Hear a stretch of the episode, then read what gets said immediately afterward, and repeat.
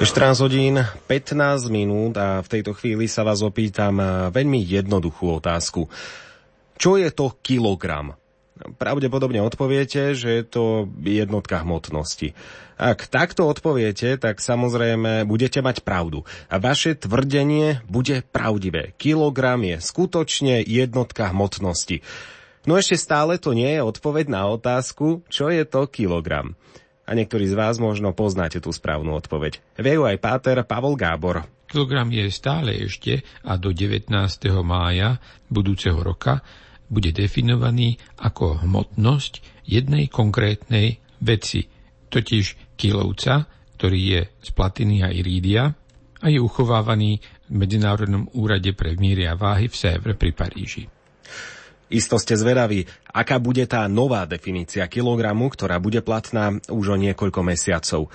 Asi vás trošku sklamem. Ak nie ste študovaní fyzici a nemáte za sebou viaceré kurzy kvantovej fyziky, tak ju jednoducho pravdepodobne ani nepochopíte alebo nemôžete pochopiť. Avšak aspoň niečo vám priblíži autor rubriky Príbytok svetla Páter Pavol Gábor. Tak ako aj v minulej časti, aj dnes sa presúvame na 26. zasadnutie Generálnej konferencie pre miery a váhy.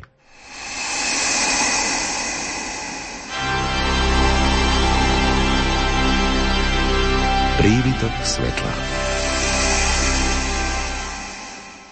Tak kilovec to má spočítané.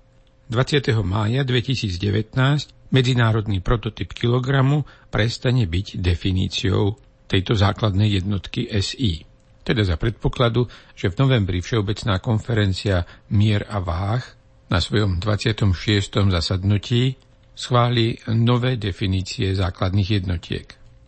Ale po poriadku – Keďže Vatikánske observatórium vlastne vzniklo pred rokom 1582 v rámci gregoriánskej reformy kalendára, ako si sa stalo, že od roku 2011 chodí vám na rôzne metrologické akcie.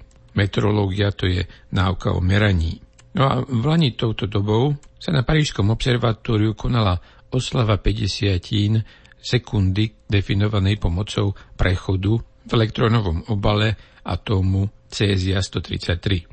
Bol tam aj Terry Quinn, bývalý riaditeľ Medzinárodného úradu pre miery a váhy v Sèvre pri Paríži, ktorý sa chválil tým, ako v roku 2013 spolu so svojím kolegom Richardom Davisom a svojim 11-ročným vnukom Lukasom postavili tzv. výkonovú váhu. Je to zaujímavé preto, lebo práve takými výkonovými váhami sa bude realizovať nová definícia jednotky kilogram. Ovšem tá výkonová váha, ktorú postavil Terry Quinn so svojím vnukom, bola z lega. A neistota merania na tomto zariadení je okolo 1%. Výkonová váha je v podstate váha, respektíve tak trochu ako váha vyzerá. Má rameno, misky a vôbec teda vyzerá tak trochu ako váha. Až na to, že je tam veľa všelijakých drôtikov. Výkonová váha totiž umožňuje previesť meranie hmotnosti na meranie elektrického prúdu, respektíve napätia. No a meranie prúdu a napätia sa dá pomocou kvantových javov, konkrétne Josephsonovho a kvantového holovho javu, vykonať veľmi presne, s neistotou len 10 na minus 10. Ovšem za predpokladu, že tú váhu máte poriadne postavenú a že máte dobre kompenzované všetky systematické rušivé vplyvy. Pred pár rokmi som sa bol pozrieť na takú váhu v Paríži. Nie z lega, ale ozaj z high-tech súčiastok. Nachádza sa v suteréne Medzinárodného úradu pre miery a váhy, ktorý je ale bohužiaľ na svahu.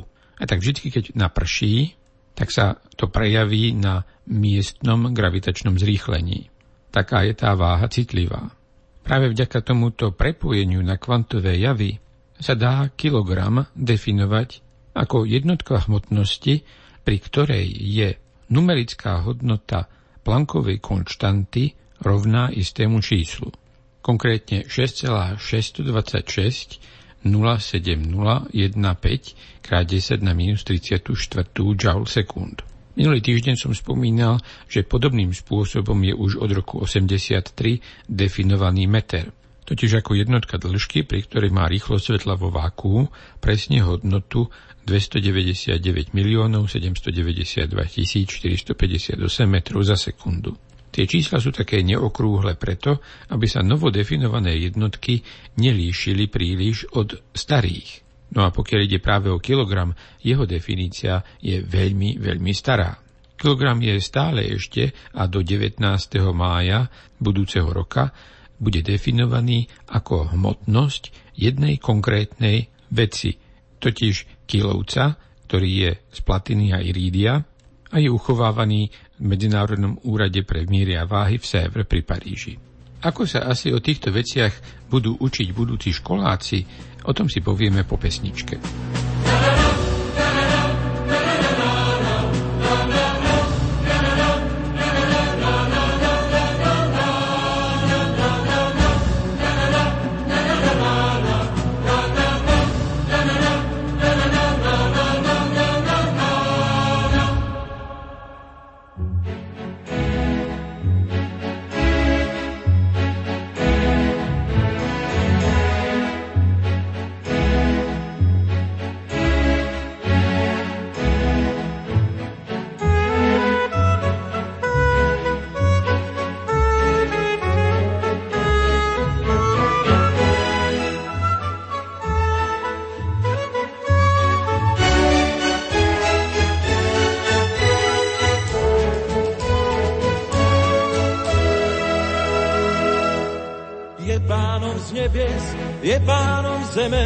Chrám jeho nie je ľuďmi stavaný, všetkými hľadaný, nevládne rukami. On je tým Bohom neznámy.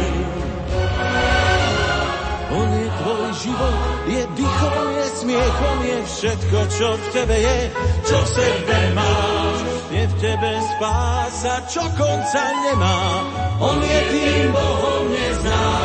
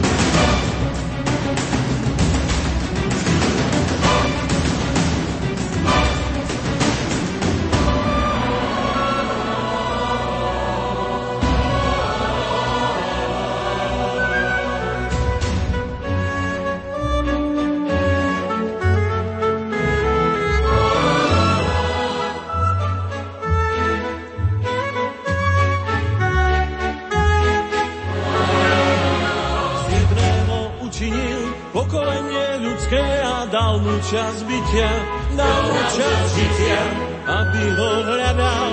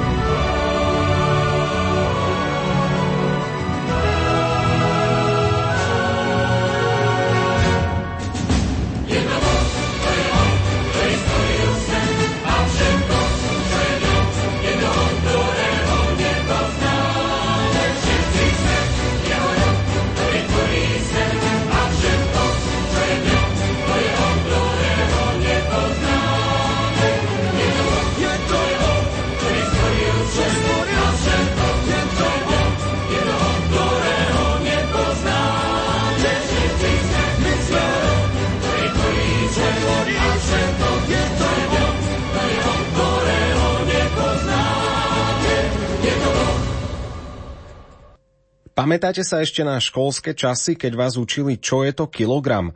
V učebnici ste mali obrázok kilovca, teda nejakého telesa, ktorého hmotnosť definuje jednotku kilogram. Teda nie kilovec váži kilogram, ale hmotnosť 1 kilogram je toľko, koľko váži kilovec. Celá táto definícia je platná, no ak sa k vám prihovorím aj o rok o takomto čase, tak už platnou nebude. Definícia kilogramu sa definitívne mení. Ako sa budú učiť deti na školách, čo je to kilogram, sa dozvieme od pátra Paula Gábora v nasledujúcich chvíľach.